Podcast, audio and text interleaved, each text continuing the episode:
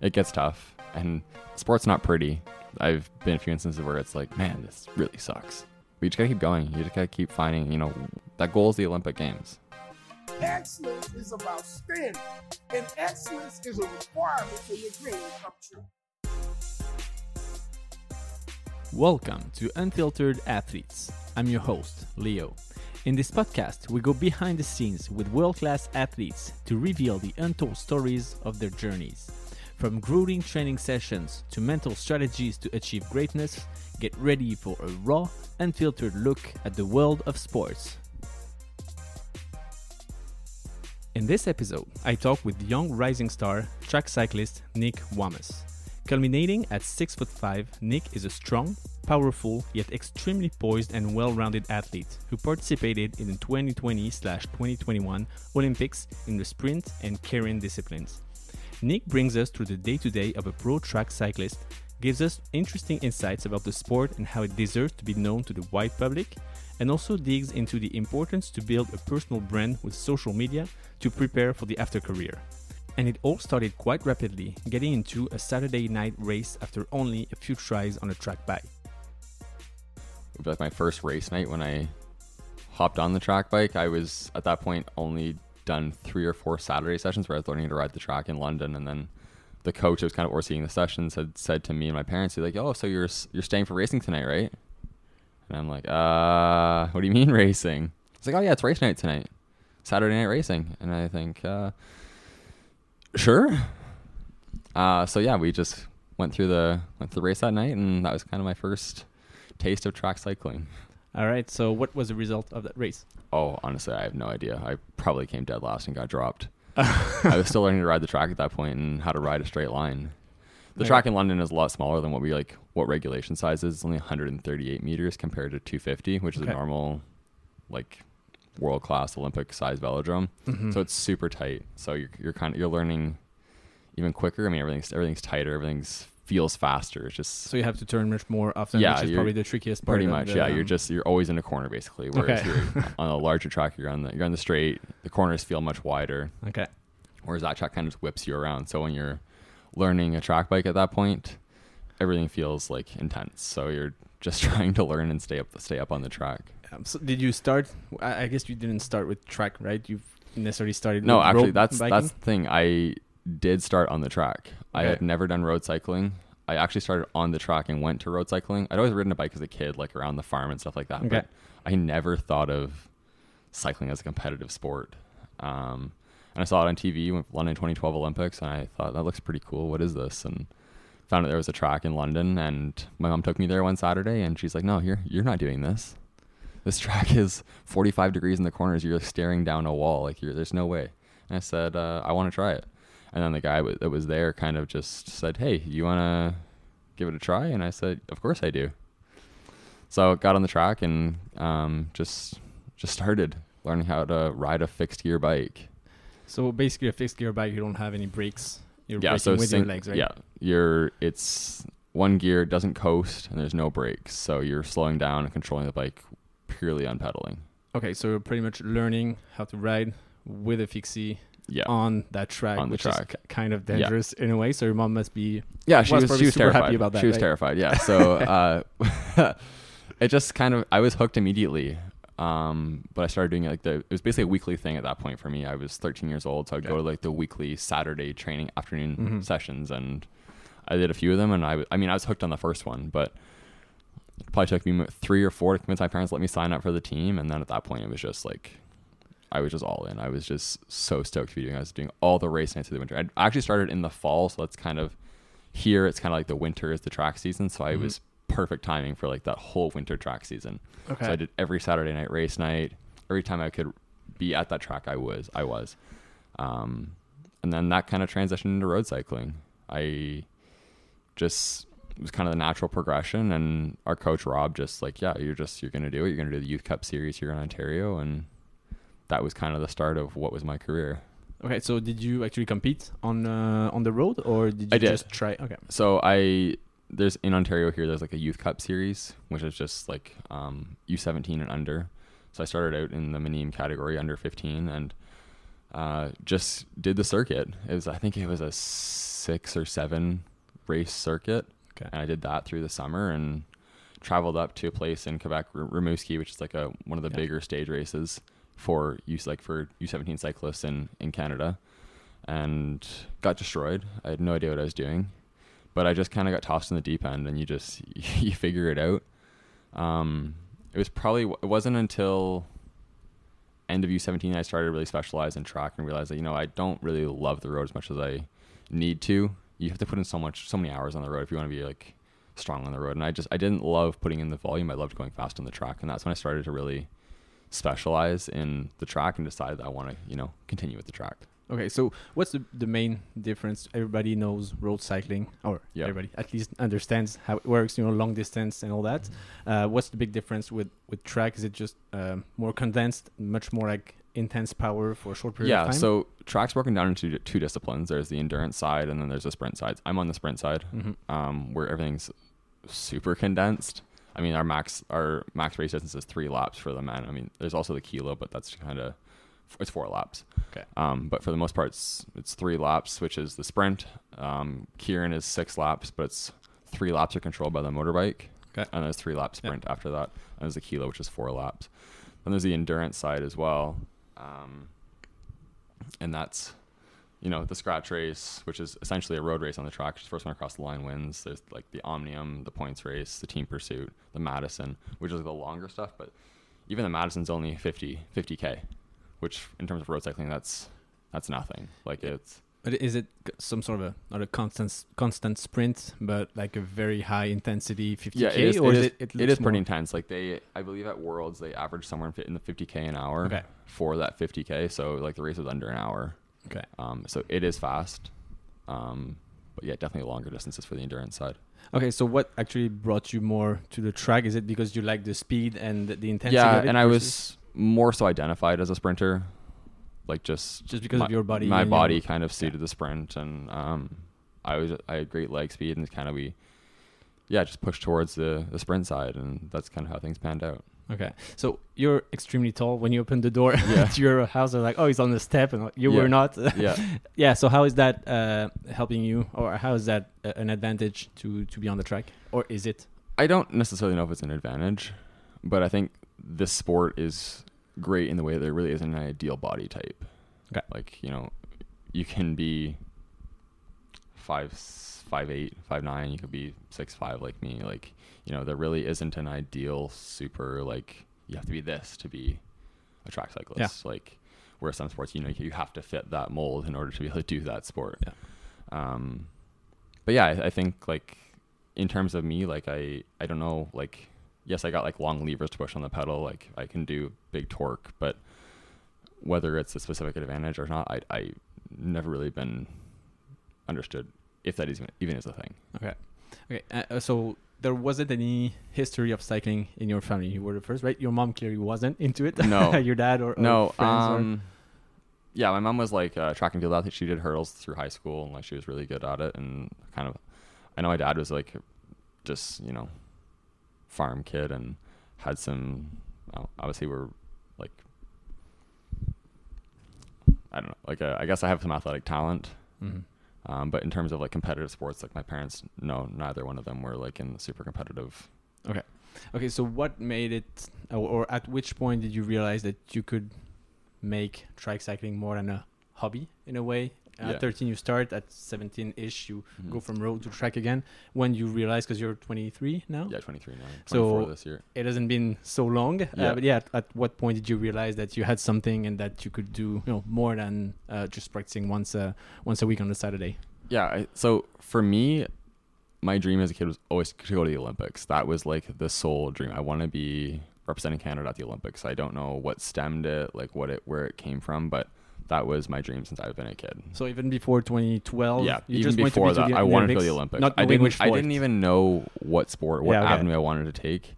I thought, you know, I'm that kid playing soccer and feel like I'm going to play soccer at the Olympics, and then I was going to do running and I was going to get to the Olympics. But I didn't think of cycling, but I found cycling. That was my avenue to the Olympic Games. And that's was my sole driver through those 8, 9 years of all of this is leading me to the Olympic Games. Everything. Whatever I did was, how is this going to get me to the Olympics? And yeah, that was that. No, and so you mentioned also that in 2012, so in that case, you're good at cycling. Yeah, so... Or you realized and you were inspired by the 2012 girl team sprint or something? So the team pursuit was actually It was when the women won bronze in London, and we were just at a restaurant somewhere close to Toronto, and it was on, and I just thought that was cool, and I wanted to try it, and that was the start of it all. Nice. So yeah, going back more on the technical aspect, so you started explaining what track cycling is. There are a few occurrences where there was a track cyclist that went into road and was successful. The first one that comes to mind is Bradley Wiggins. There might be a few others that didn't win the Tour de France, but how can you, when you reach the top level, is this something that you're thinking of at some point? No, I definitely won't translate to road. Like, there are like guys on our endurance side, like Derek G, who currently is at the Giro, just his second on the stage today, was in Tokyo with me. He was the team pursuit. Like for me, I will never go to the road. Okay. Like it's just not gonna it's not for me. Okay. And coming from the sprint side, I just wouldn't translate well over to the road. Okay. And when you started competing at higher level, did you have or do you still have like a model in a way that you take inspiration from, whether it's in cycling or in another sport? Not necessarily, no. I think like the Olympics really what drives me every day. Like, you know, I want back to the Olympics. Like I was there in 2021 and I want to be back there in 2024. Like that's everything I do every day is like, how do I get to the Olympics? It's like, you know, qualify for the Olympics. Okay. That's the thing. So what is it going to the Olympics? You still have 18 or 15 months until Paris. So we're 15 months. Oh, 15 so months. There's a board in the kitchen that says 15 months to go Paris 2024 in the house. So clearly, yes. Yeah, there's a countdown. Right? Yeah, we're on the countdown. Yeah. So yeah, what does it take? What's the daily training, daily schedule for you for your partner? So basic training for us, like we train Monday to Friday. Most days are double days. Monday, Wednesday, Friday is gym. Monday, Tuesday, Thursday, Friday are track days. So Monday and Friday are double, like gym and track days. Tuesday will be like a base aerobic ride and track session. So we did track this morning. And then Wednesday is another gym session with a small, another aerobic session. And then Thursday's track agagan. Okay. So let's say 20, 25 hours. Yeah, pretty much. Like we're sprint, so we kind of hang out at the track and do our efforts as well. So like we're longer time in a training environment than we are actually riding. Like we're on and off the bike and kind of sitting down between sets in the gym and stuff like that. So okay, so you're in probably in Canada the best setup or the best place. So we're here in Milton. Yeah, I was wondering coming here. I had one question was like, is this the place Milton for track cycling? It clearly is because there's the Velodrome or the track a few kilometers this from is here. This is like the hub. This is where we kind of all based out of, and all the national team operations go through here. Okay. For the elite track cycling program, like this is where it's all based out of now. Okay, so how long ago did you arrive in Milton? So I've been in Milton since 2017. This track was only built in 2015. So before that, the team was kind of based out of LA. Okay. They were flying in and out of LA and training there through the winter and stuff like that. So we're pretty lucky now to have a track at home here. And I was lucky enough, too, that I had still been junior. And when I came into the program, this track was ready for me to come here. And it's interesting. Yeah. And so how many athletes are training at that facility? So on a daily basis, there's 8 of us, 4 women sprinters, 4 men sprinters. And we're the ones that are based here year round, pretty much. Like we're always based here in Milton. And the endurance people? Are they the endurance, it's a little bit different for them because they have like a larger pool to pull from. Okay. But for the most part, when we're prepping for major competition, it'll be like 5 or 6. Each side that'll come in for the camp. So I like a full team for the Olympics now will be 15 athletes. For the Olympic Games will be a full team. So the pools are a little bit bigger on the endurance side than they are for the sprint side, but okay, interesting. And so I saw a few of your videos and the different content that you create. You talk a lot or you show a lot about what's outside of the track itself. How do you combine your life in general with all that crazy training? And so do you also train outside of the track on your own to overachieve and all? Not necessarily. Like everything that I don't really stray from the plan too much. Like everything I'm doing outside of the track is part of the plan. Like, you know, the road stuff, and that's all part of the plan as well. I don't do anything crazy secret training. Mm-hmm. I've always been a very big believer in the plan, and the plan works, and it's never really let me down in the past. And I know that if I'm doing everything I can, that, and this, I believe in my coaches, obviously, like, and just follow the plan. Okay. So now more technically, when you're on the track, racing, like in a competition, just to put things into context, I watched a few videos of you and other, track cyclists before coming, and you said it's a very short, condensed, intense race, three laps in general. Yep. Usually the first two, it's a one-on-one. You guys are kind of observing each other, riding pretty slow. So, if you can explain the whole, let's say from the start to the finish, what the strategy is in general. And so that's kind of the interesting one. So that's the individual sprint. Okay. That's like one-on-one. And it's kind of where you see, like you said, like you kind of go slow for the first little bit, and then it's an all-out sprint. Mostly because it's impossible to really do a 3-lap full sprint. Mm-hmm. Like it's not going to happen. And if you do that, the other person's gonna sit behind you, come around you at the end when you're dying. So it's kind of all about like, how do you set up that sprint against the other person to beat them with either your speed or your tactics, and ultimately win the race and move on. Okay, so is it better to be in front or in the back usually? Or do you have like a preference? Or I prefer from the back. I do like to rush, but it really depends on the rider and like the strategy they're taking into the race, and based on who you're racing, it could be better to be in the front or in the back. Like it really does depend. Okay. And it's personal preference as well. Like there isn't like certain tracks, like you need to be in front to start the sprint, or you're going to want to like, you know, it can vary. Mm-hmm. And in terms of your body to be the best, track cyclist, what does it take? I again saw a few videos on your Instagram as well, and most of the things that we can see are those, amazingly fast and intense acceleration for 10 seconds. It seems to be like a leg work 100%, but there's probably a lot more going into that. There's of course the bike itself, like the top of the technology for a bike. So what does it really take in terms of material and also body strength? Track cycling is interesting in the way that it is very much a technological race as well. Like companies and teams do invest a lot of money into having the best equipment and making sure that everyone's on the fastest bike possible and the fastest, you know, skin suit, helmet, shoe covers. It all goes into it. In terms of physical, I mean, it's just like, you got to be strong. You got to be fast. You have to be able to, you know, put out big power. So what power do you, at your peak speed or peak intensity, what power do you put on the pedals? Like I'm putting out around 2200 watts at the peak. It obviously varies, like when, you know, what I'm doing based on like where I'm on the track and the gears that I'm using, but my peak power is around 2200 watts. Is there a way to quantify for anyone listening? Because it rings a bell for me, because my real business is in electric cars, so everything about electricity and power resonates. But what is it? An average person, let's say, running and sprinting, how much, you know, what power would they? Honestly, I just want to compare, because it's probably, you're probably 5 times, if not 10 times, you know, more powerful than the average person.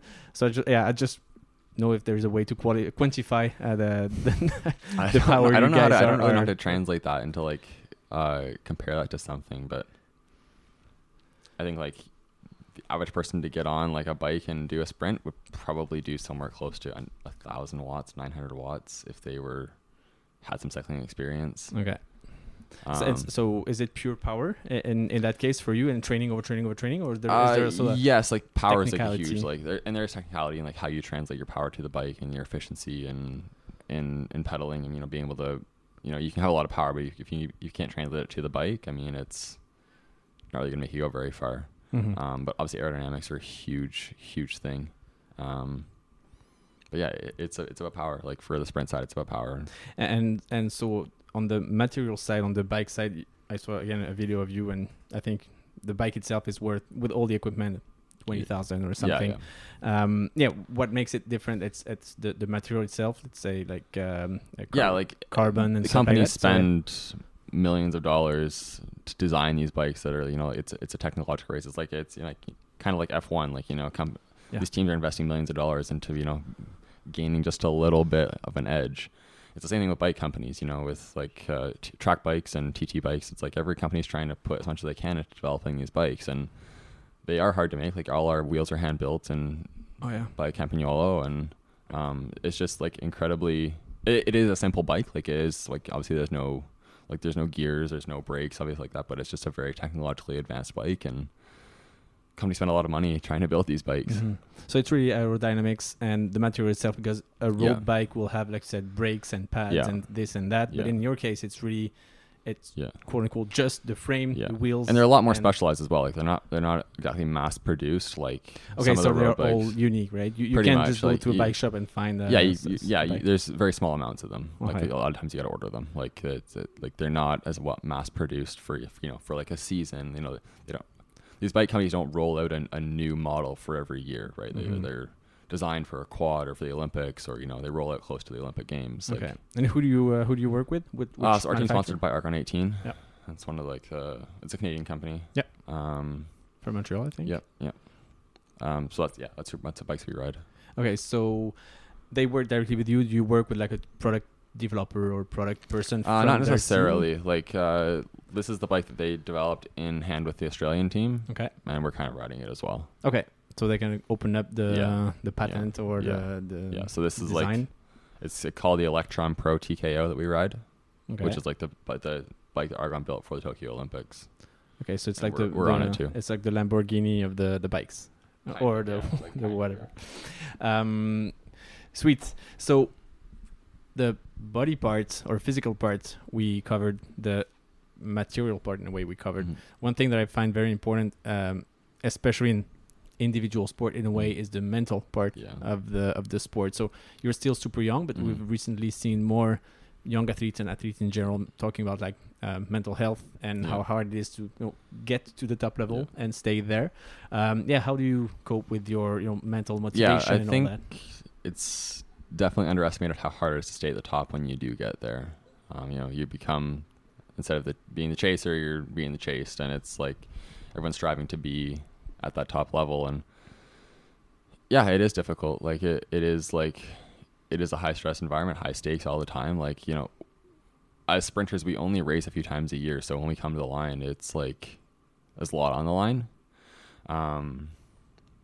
It's so do you have staff at the training facility that helps you in that matter? Yeah, so I have my own mental performance coach that I work with outside of the DTE. Okay. I work with her on bi-weekly basis, monthly basis, that just prepping for competitions and So how many you mentioned that there's a lot at stake when you get to a competition. How many competition do you take? You go to on average, and on average, I would say probably 5 a year. Okay, mostly worldwide or mostly in Canada? Yeah, mostly worldwide. So we've been in a different situation this year, kind of where we had to chase some points. So I was in Europe in the winter, kind of chasing some points, but. What is chasing points? Just kind of like you need points to qualify for world championships and world cups, and so I needed to go to Europe to do some lower level races to get some points so I can go to world champs and Nations Cup this year. Do you have a personal coach or a team coach that tells you which race to go to? Yeah, so it's all part of our plan.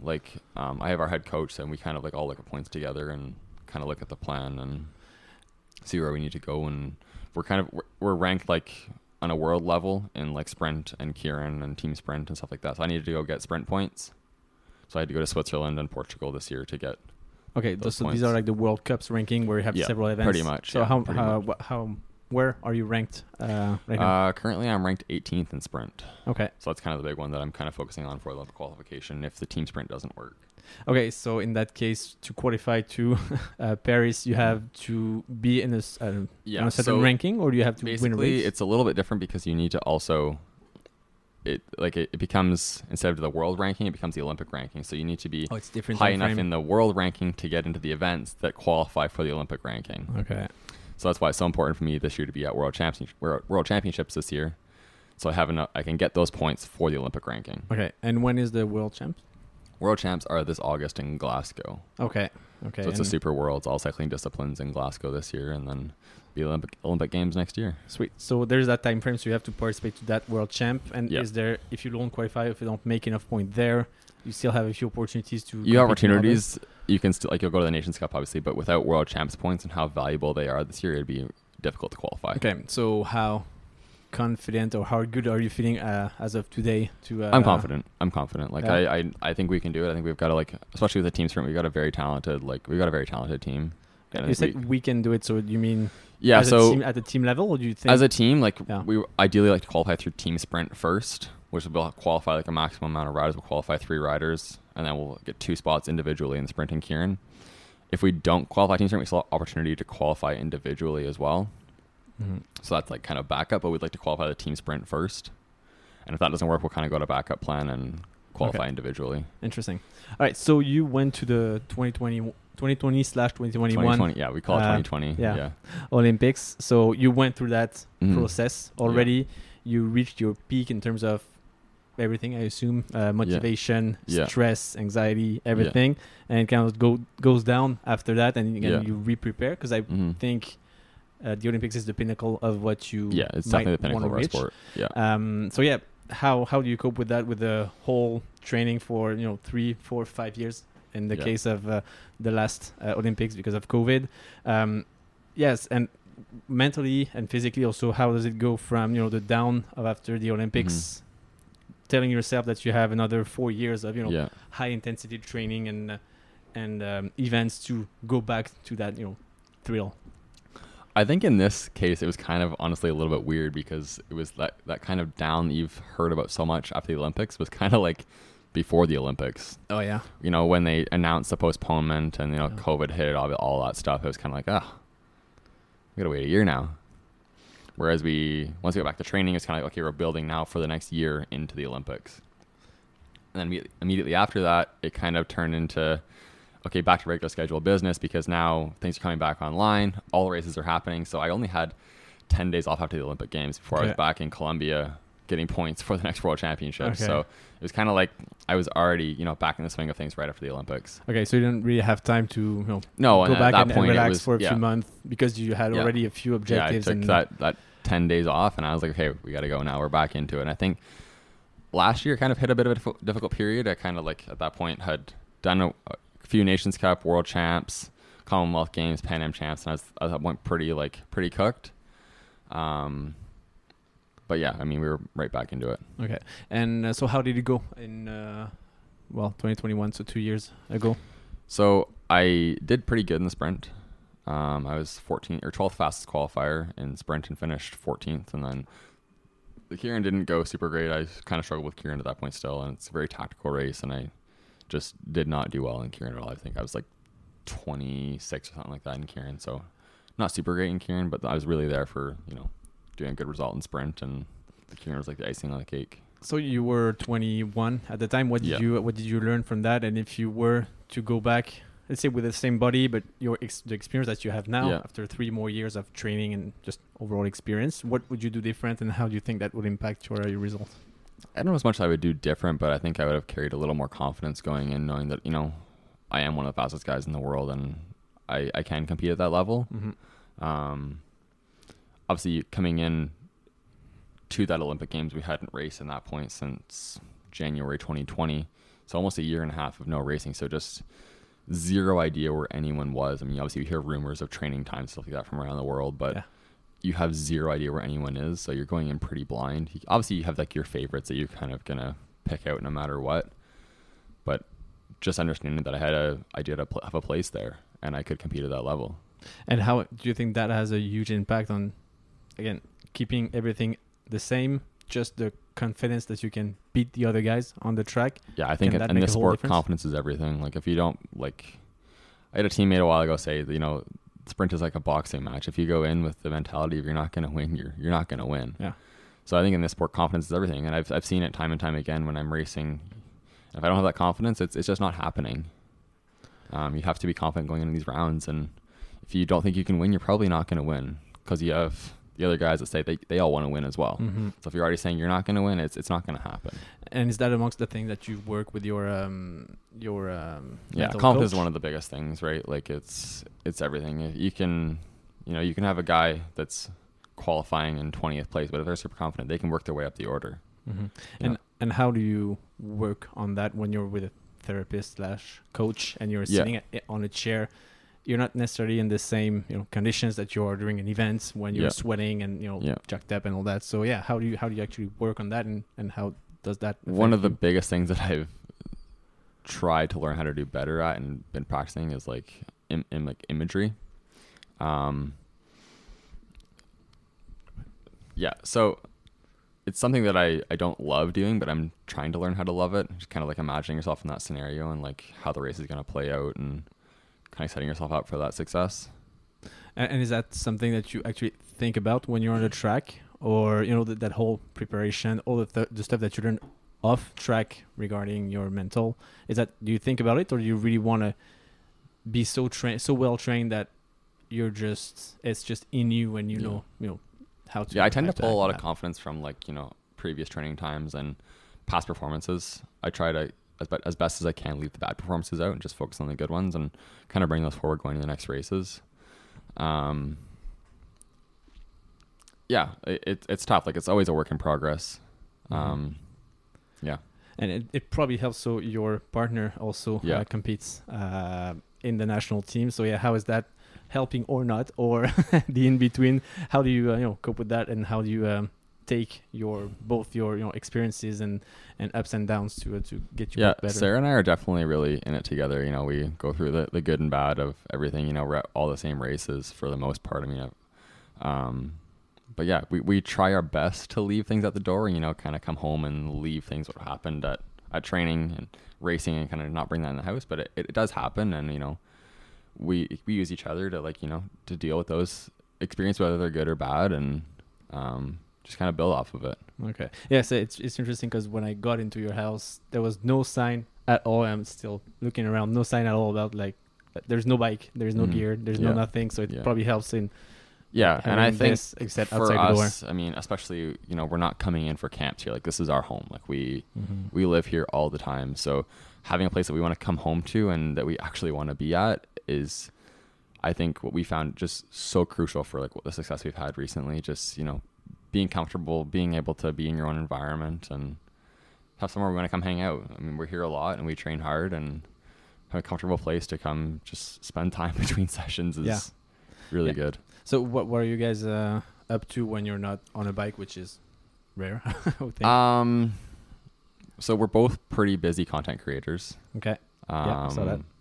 Yeah, that's one of our, I've sort of developed a really a passion for photography, videography. Like, when I came into the sport, what do I do to pass the time? And I've always been a big believer in finding balance, and I've never really thrived in just are you gonna be able to hear that? Is that? No, it should be fine. Okay. I've never really been you have to sit on the couch and recover and do absolutely nothing. I've always loved being busy, and I find that I'm able to I perform better when I'm happy. Mm-hmm. And I'm not happy when I'm not doing anything. Yeah. So how do I fill my time? And it's strenuous because it's it is work. Content creating, it is a job. It is work, and it takes a lot of our time, our spare time. But it's not I'm not hiking mountains for a hobby, right? I think something that to occupy my time, and also that is beneficial to me in the future. We've found that building our brands is something that is valuable for the future, right? It's.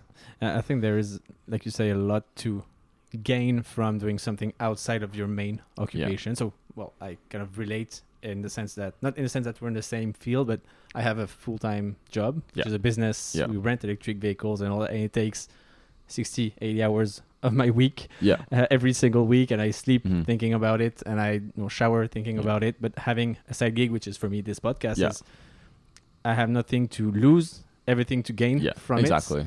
No money linked to it. It's just fun. And when I go back into my real full-time stuff, my brain is kind of filled with I'm happy with what I've done. I've done it. Now I'm going back into into the field and putting my hand in the dirt. But yeah, it kind of does it help you feel better also on the bike that it's in a way your job. I think so, right? Like, I mean, like I said, like how do I fill the time, and how do I create something that is of use to me and other people as well, right? Like, I think Olympic sport is in a funny situation where it really only gets that major attention every 4 years, but we don't only train every 4 years. Yeah. We train every day through those 4 years. We have lots of races we go to, lots of competitions. And I think now with the rise of social media, we're able to share more of that. You know, we don't, obviously we're not on TV. We don't build those brands on the TV. This is how we build our brands and kind of show our sport to the world, because I think we do a very cool sport and people want to know about it. Like, I think it is growing in Canada. Social media is really helping with that. But how do I use my sport to build something? Yeah. It's very interesting what you mentioned, the fact that there's that peak of the Olympics where everybody around the world is interested in every single sport. Yeah, exactly. From archery to weightlifting to track cycling, and then it kind of dies off for three and a half years. And then you get that 6 month build prior to the Olympics where everything's amazing and all the Olympic athletes are doing the commercials, and it's kind of that build to that 2 week period, and it shuts down again. Yeah. So how do we still build something? Because we're not crazy high paid athletes. We're not doing the $1 million contracts that major sports are doing. So how do we, stay relevant and expose ourselves to brands we want to work with and sponsors and stuff like that? This is how you do it. Yeah. And so in your case, you mentioned your brand or personal brand is important also for Sarah, I think. Yeah, for Sarah as well. Instagram before coming. So how do you actually act on that? Because you have that small time frame where the world sees you. Yeah. Year long, you might have a few sponsors, which I'm also interested in knowing about the financial aspect of the sport. But what are your plans and how do you act on your brand? What is it for you that you want to do?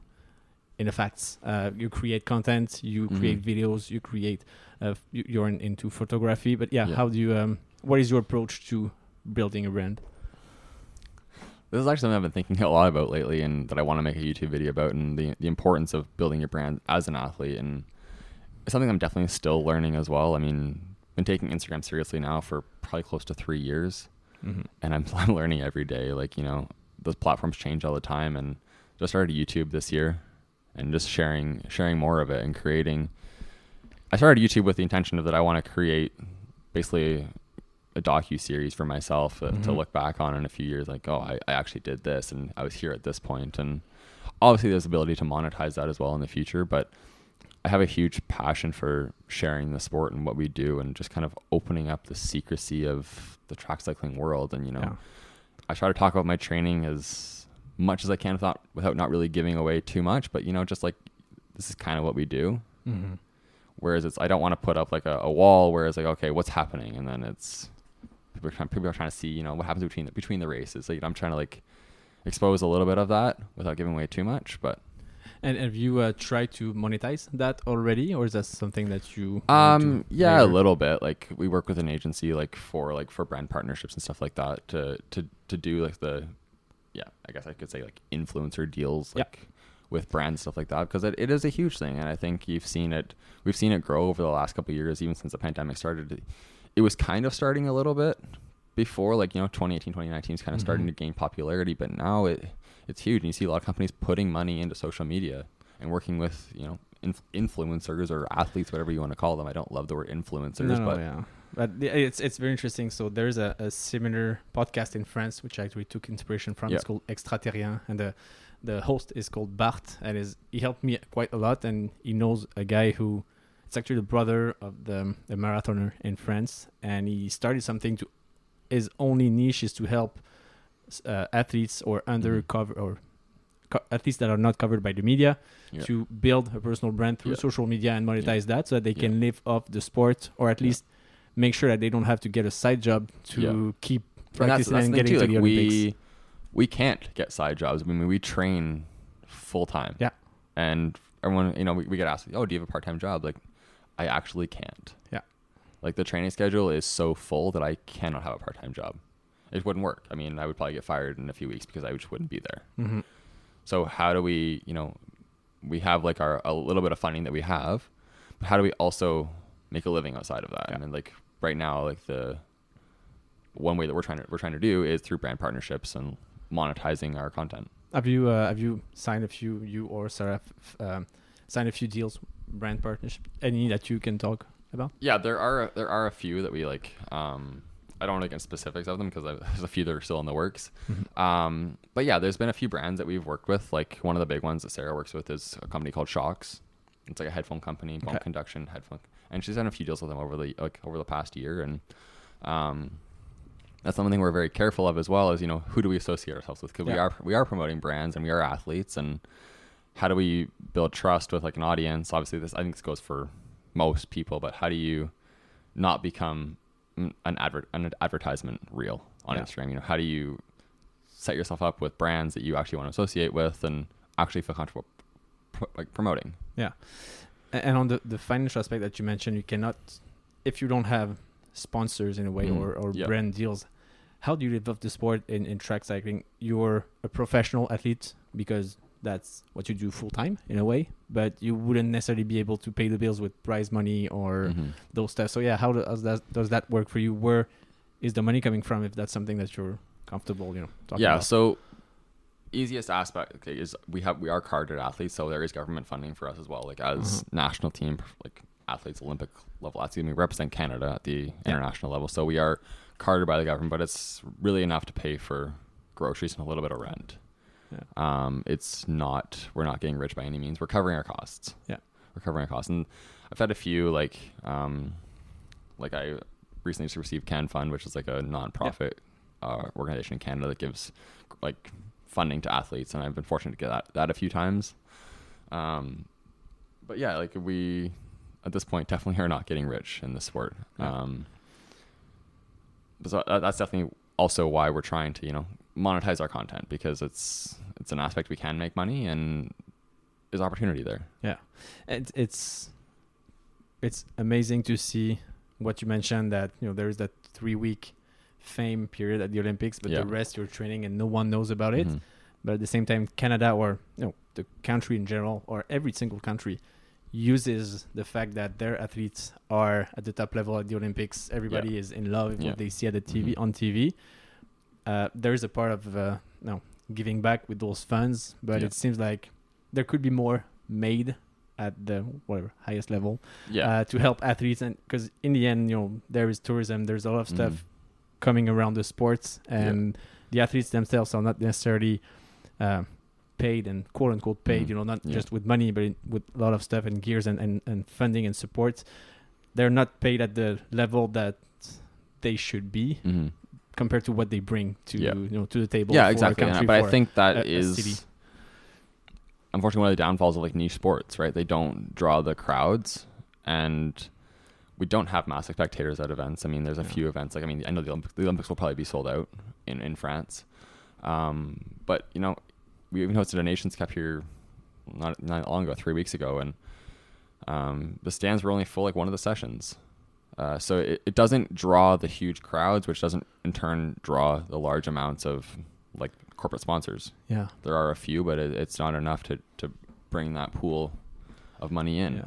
Yeah, it's a philosophical question in a way that cannot be answered around that table. But at the end of the day, soccer has the World Cup, but still outside of the World Cup, there are so many championships and everything. Yeah, and exactly. Someone sometimes found a way to monetize and make it so that people are interested, and it's I think much more interesting to watch road or track cycling than it is to watch, well, I'm gonna be killed for that, but hockey or baseball. For sure. Like track cycling is a very, very spectator friendly sport. I mean, even road and mountain bike, like, you know, they go by in a second unless you're watching a crit, which is not really popular outside of North America. There's a few of them, but they're mostly popular in North America. But track cycling is right in front of you the whole time. You can see the entire track, everything that's going on. You can see all the teams on the infield. You can see all the action on the track. It's all right in front of you. There's nothing really exposed other than, like, you know, it's all in front of you. And it's hard to believe we don't have, it's not more popular than it is. But I think I think it is growing in Canada a little bit. And hopefully with the newer velodromes becoming online, that it does continue to grow. Mm-hmm. So where should we, or anyone interested in seeing an event, go. There must be a few events in Milton. I actually took a pamphlet from the track an hour ago, and there was an event end of April, I think. Yeah, so end of April. That was the Nations Cup, which is basically World Cup, and that's that was one of three that happens every year. So Milton's hosting another one next year, April 12th or something like that, which will be the last event for Olympic qualifying. Okay. So it'll be pretty exciting, and hopefully, you know, definitely compared to last year, we had bigger crowds than what we did. But yeah, that'll be the big one next year. And what are the next? So that's the next big event here in Milton. Is there anything in other cities in Canada where we could watch you guys? Bromont does some local races, I think. But you don't participate in those? No, I don't participate in them. Yeah, obviously, Trackling is still pretty small. Mm-hmm. Milton mostly has the major events. And what after your career? So you're still young. You probably have, 6-10 years ahead of you? And I think physical and the mental aspect right now, and how much you want. I've kind of said, hopefully LA 2028 might be the exit. That's still 5 years away. But I think at that point, that'd be a 10-year career for me at the elite level in the sport. And I think that's a pretty good number. Yeah. I don't want to be leaving the sport old and broken. I would like to leave the sport still loving it and kind of on a high.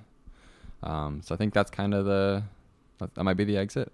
There's also a rumor that we may host a Commonwealth Games in 2030. Okay. So I think if there was a home games, I think I might stick around a little bit longer if my body can handle it. That would be a nice way to go out. Yeah. So what would be after? You mentioned your personal brand, your personal business in a sense. Is that what you would really like to focus on, or do you have would you go into training? Would you just go away from the sport? I don't know. I think I love filmmaking and photography, and I'd love to keep that as part of my life. And I don't know where the whole social media thing could go. I think I could build it into another brand after even being an athlete, and hopefully I'm able to build enough of a brand as an athlete now that I can continue to carry that forward in the future. Mm-hmm. Whether that be, whatever platform it may be, but you are able to build careers out of it these days. And I think that's something I would like to pursue. Yeah. And probably also pushing the equity part of, deals, brands, and all that, more than just the cash. That's something that lives, much longer. Yeah. And I think, but building those brand relationships over the years, I mean, it's something that is very relevant and I think can benefit you down the road. Yeah, very interesting. I'm very. One of the reasons why I started this podcast was, like I mentioned, to have a side job that I just have fun with and not thinking about money or deals and stuff.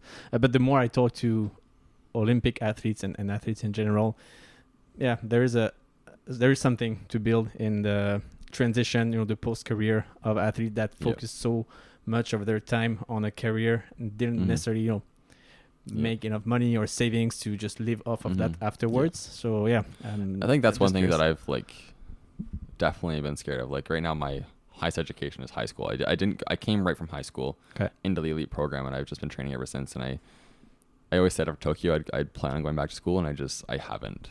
Well, I don't have time for that. I don't have time for it right now, and where we are right now, I just don't even know what I want to do in school. And I think, just like you said, just having something after. I am scared of just leaving the sport, and what do I do now? I'd like to have something that I can fall back on, and I think building the skills of photography and videography and having something that's useful outside of the sport is something I can, if I have to, fall back on right now. But yeah, it's something that I can use in the future, and that's kind of what also is a driving force behind all of this is what do I do after the sport? Okay, interesting. My wheels start spinning. It's not necessarily something that athletes that I've interviewed have said that clearly. That I'm afraid of, not afraid, but I kind of prepare for that without knowing. But it's it shouldn't be like this. I think you being unique and any other athlete give so much to the people, and that there should be something. There shouldn't be any worry of the career is done now. What's up? Should I go to a random job just to pay the bills? Anyway, it's just. And there are a lot of people that do have plans, and there are it's all set up for when they leave the sport. What are they gonna do? It's all planned out. But I've also seen athletes that have nothing figured out. Yeah. And they get to a point where they can't continue this in this sport or whatever sport they may be doing, and it's just absolutely nothing. Yeah. I don't want that to be me. I want to have a clear exit plan and a full plan put together that when I'm ready to move on from this sport, and I don't want to say leave on, I'm ready to, you know, move on from this sport. You know, I've served my purpose and it's get to a point where I'm ready to do something new. Yeah. And to a certain level, you are, well, every high level athlete is at such a high level of demanding on the body, you know, high level, high stakes, high everything, you know, adrenaline and everything, that you cannot just fall back onto a 9-to-5 random job. You still need the adrenaline in a way. So, you know, it's not every single opportunity that you will find that will fit your personality. So you're one in, you know, a million or 10,000, whatever. So it's, it's something that needs to be planned ahead. But at the same time, you have time, you have the energy, and you really want to focus on that when your goal is to get to the Olympics and and get a medal there. Yeah, so. And I also don't want to be like the athlete that is, you know, dragging out their career past when they should be because they don't know what else to do. Yeah. I want to be in a position where I'm like, okay, I'm ready to be done with this sport and move on to the next thing. And it's already part of its plan. It's already kind of set up. I don't want to be just, oh, I got a few more years left to me. I'm going to push till I'm absolutely broken because I do not know what else to do. Yeah, that would be sad. And I've seen it happen. I have seen it happen. Yeah. And I just don't want that to be me. Well, it's interesting that you think about that at 23. Yeah. Right? It's already a good sign that you shouldn't be in too much trouble when the time comes. If you met Nick at 13 at the first track race and you could give a few pieces of advice, what would they be? Man. That's a tough one for me because I've always been so driven and I knew exactly what I wanted. Like I said, yourself at the 2021 Olympics. I knew that, like, starting out at that kid just riding that track, that I knew that I wanted to be at the Olympic Games, and I knew that, you know, keep going, just keep going. It does get tough, and it gets to a point, you know, when I had a pretty bad crash when I was 16. I was out of my track bike on the road doing some starts by myself, and I stopped pedaling and I got completely tossed off my bike and broken collarbone, face slammed into the pavement, and I was just sitting in the middle of the road by myself, and I thought, like, oh god, what did I just do? And it's just, you know, through the rehab and, you know, getting back on the bike and just keep going. It gets tough, and sport's not pretty. I've been a few instances where it's like, man, this really sucks. But you just gotta keep going. You just gotta keep finding, you know, what is that goal is the Olympic Games. This is all part of the plan. You're gonna be there. If you believe that, you can achieve it. Awesome. You mentioned that you fell once or had a pretty bad crash. How dangerous is track cycling? Because once again, one of the reasons for the podcast is to talk about the stuff that we don't read online, but most of the news that I've seen about track cycling recently is when there is like a huge crash, even if no one is hurt. People like to talk about it, but is this really a dangerous sport? It is. Like, track cycling is in many cases an extreme sport.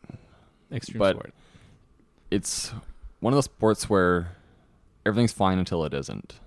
You know, you're on a smooth track, you know, you're riffing around, everything looks nice, but when things go bad in the sport, they go bad, really bad. And there are close calls, but when things really happen, like they are bad crashes. And I've seen career-ending injuries, and there's some scary stuff that happens on the track if it goes bad. Cool, or not cool, but interesting to see your perspective. What is success for you in the next 2 years? It seems quite obvious right now, but I'm still asking. You know, I mean, I definitely like to be still climbing up the order. I think like I am still developing the sport, I believe. Like, I think that I haven't quite reached my peak yet. I don't want to come out and say I want an Olympic medal, but obviously that'd be amazing. But you have to say it to get it, right? Yeah, you got to say it to get it, right? Yeah, exactly. But just being in Paris again, and, you know, like, I think I don't want to delay it, but yeah, like, I think like I still am developing. I still am coming into, like, you know, my best years in this sport, and I think being in Paris and next summer would be just right now. That's the target. That's the goal. And then see where we go from there. Okay. We only wish you only but the best and only success. Personal brand, you mentioned it quite a few times, so where should the listeners follow you and watch you? Find me on Instagram and TikTok at Nick Wammes, and those are my two kind of main things. YouTube is also starting up. I am slowly but surely building that, and just a little more behind the scenes, like a little more, just here's what's going on, here's where we're at, where are we in the world, a little bit of vlogs. I'm trying to start some more, sharing more of my experience on YouTube and some more tips and techniques for cycling and track cycling, and that's all coming. And sweet. You're the second athlete I interviewed that has TikTok. So that's when I feel much older, even though I'm not. Cool. TikTok, Instagram, and YouTube. The last two questions, the scripted ones. One is if you were to pass the mic to a Canadian athlete that you know of and has an interesting story to tell. You can say Sarah, it will be the easiest answer. I think honestly, Sarah does have quite a cool story to tell. Okay. Well, don't put her on the spot, because maybe she's we could put her on the spot here real quick. But no, Sarah was a pure raw talent transfer. Okay. She did a program called RBC Training Ground. And what is that?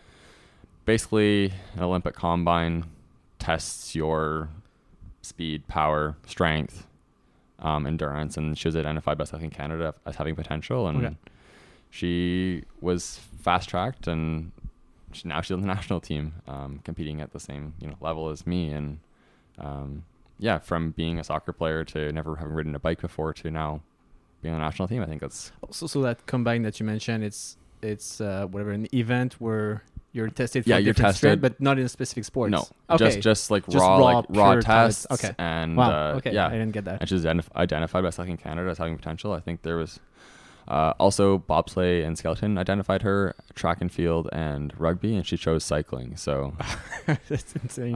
So who organizes that?